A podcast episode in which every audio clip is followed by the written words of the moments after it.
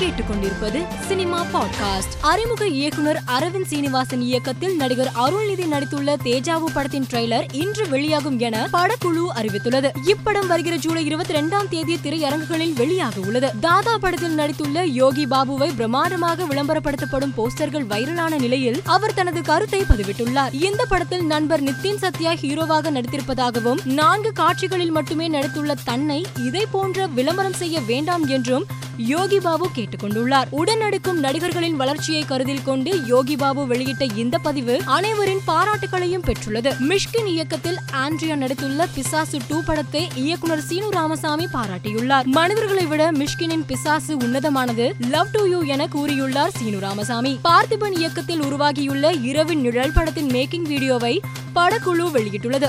இந்த வீடியோ சமூக வலைதளத்தில் வைரலாகி வருகிறது. இரண்டாயிரத்தி பத்தொன்பதாம் ஆண்டு ஒரு அடார் லவ் திரைப்படத்தின் மூலம் ரசிகர்களின் மத்தியில் பிரபலமான நடிகை பிரியா வாரியர் சிவப்பு நிற உடையில் கவர்ச்சி காட்டும் புகைப்படத்தை பதிவிட்டுள்ளார்.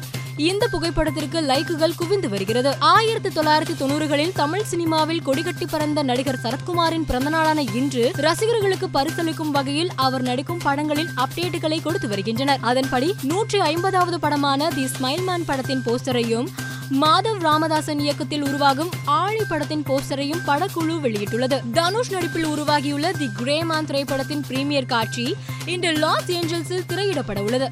இவ்விழாவில் நடிகர் தனுஷ் தனது இரண்டு மகன்களுடன் கலந்து கொண்டுள்ளார். இந்த புகைப்படம் சமூக வலைதளங்களின் ட்ரெண்ட் ஆகி வருகிறது. கங்கனா ரணாவத் இயக்கி நடித்து வரும் படம் எமர்ஜென்சி இப்படத்தின் ஃபர்ஸ்ட் லுக் மற்றும் டீசர் சமூக வலைதளத்தில் வெளியாகி வைரலாகி வருகிறது. மேலும் செய்திகளுக்கு மாலை மலர் பாட்காஸ்டை பாருங்கள்.